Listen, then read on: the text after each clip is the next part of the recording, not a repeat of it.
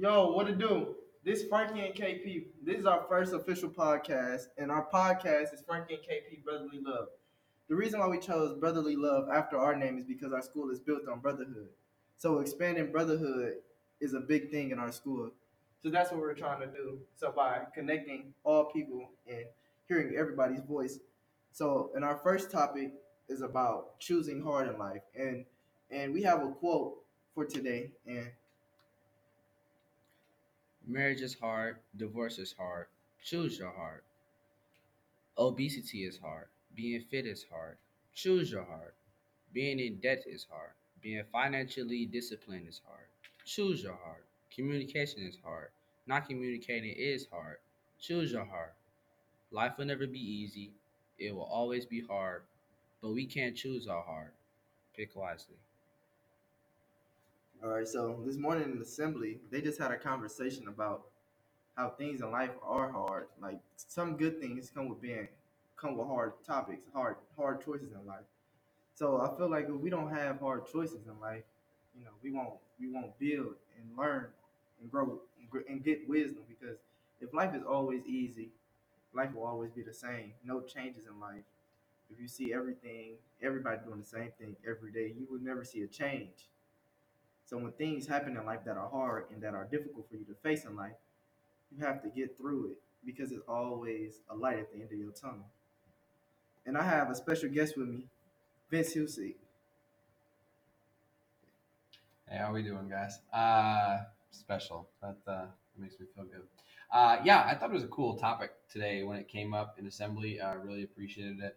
Uh, I was thinking specifically about like how often uh, we just get caught in thinking like when uh, like once I get fit, everything will be better. Like once I got my six pack, it'll all be good. Or like once I get married, then like I won't have all the problems that I have when I'm a single guy, and like life will be so much better. And it's easy, I think, to trick yourself into like thinking that, and then you get to whatever that spot is where like you uh, now get married or uh, whatever the change is, and you think that like once you've got it, you've arrived. And it's kind of like when I like if you get to the the NBA or the NFL, like that's your arrival point. Well, that's why those guys don't last very long because uh, it takes so much work to maintain. It's hard to get somewhere, but then like to stay there uh, is not as easy as we sometimes trick ourselves into thinking it's going to be. Uh, so that gets really hard too. Something I thought was really interesting. And somebody in assembly talked about how choosing the easy way is not always the best way, but sometimes it is the best way. But I don't I really feel like you go through the hard ways so that you can face adversity head on instead of taking a detour and it happen it follows you. Yeah, I think so. It's like interesting to phrase it as like the easy way because I think what they mean is like, like it's easy to, uh, in the in the context of like school, right? It's easy, quote unquote, to like not do your homework. But then like there's hard that comes with that. Like there are natural consequences to doing the easy thing. It's easy to uh, drink a bunch of soda and eat cake every day and play video games till three in the morning. But then like I wake up and I got 20 extra pounds hanging around my waist and like there's consequences to that. And so like I think that was kind of almost a distraction talking about like well taking the easy way when we were talking about it because it's just opens you up to a different thing that's hard. Yeah, understanding understanding that life is just generally hard because we lose people. Life comes with death. Life comes with adversity. So when you understand it, understanding that life is gonna always be hard no matter who you are and what you do in life, that's what makes life just a little more easier. Marriage marriage is hard. Divorce is hard. But when you find somebody that you can be compatible with, marriage can be a little easier because you can understand one another and be compatible with one another. Yeah. Jay, what did you think about uh, somebody brought up the fact that like look, there's that's that's all fine and good, but there's like very real like trauma and hurt and stuff that people go through that like kind of changes their situation. What did you think about that when you heard that? I mean, I feel like from from the crowd, I feel like I'm I'm a little different because I feel like change is a I feel like I feel like hard is a good thing because if I would have never dealt with this in my past, how could I help somebody in my future? Mm. If I would have never, if I grew up without my, if I grew up with a dad, how can I help somebody without a dad? So I feel like me not having a dad my whole childhood was a good thing because now I can reach out to somebody else that that's probably going through the same thing. Dad probably just left, and they don't know how to how to control it. You know, it's an anger thing. It's like understanding that life is hard and life is not always hard just for you, but for everybody around you. So being compatible with other people and having an open arms to help somebody else. Good afternoon. Um, so yeah, technical difficulties, but we're back. And we just left off talking about how life isn't always hard just for you, but the people that, that are around you. So Jay, I think you had like a really good point of like the struggles that we go through uh, being tools to help somebody else. And so I think about that a lot of times, like having uh, been through battling cancer, it uh, like sets me up to really be in a good situation to help people.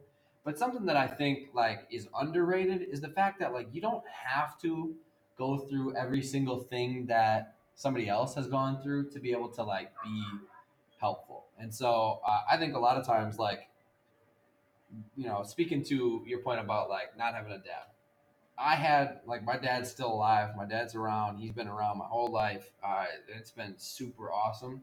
And I think sometimes like I can like can I relate to not having a dad? No, absolutely not. But I appreciate so much what having a dad who was actively around all the time, every time that I ever needed him. Um, I appreciate that so much that I think I have like ability to uh, empathize with folks that are in like that situation in particular in that example. And so I think sometimes like we got to give people a chance to uh, be able to communicate. One of the things that's in there is communicating. And like it's hard sometimes to hear from somebody who doesn't know your struggle, uh, like what's going on. But like you still can appreciate that they mean well. Like there were a lot of times when I was uh, in the hospital or when I was at home after uh, doing chemo and stuff that like people, you know, have lots of things to say because they want to be helpful.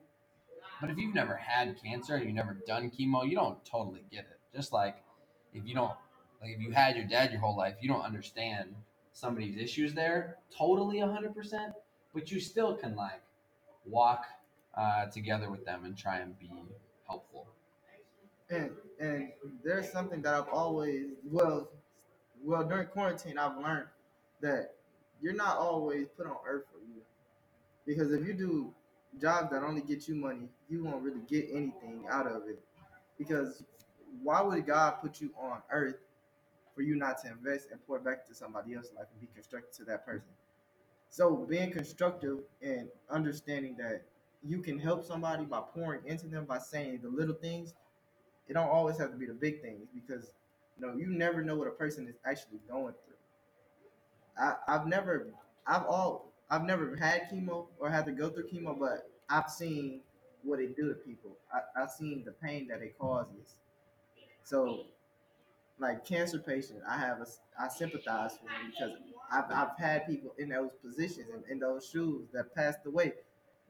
But if she would have never passed away, I would have never sympathized and had sympathy for those that were in those shoes. And I think you kind of hit on it before, but I'll just kind of reiterate that, like, then, now, like, whether it's your struggle or something you're trying to help somebody else with, it it becomes the question of like, now what, right? Like, I still have the rest of my life to live, no matter what I've been through already. And does that make it harder to live the rest of your life?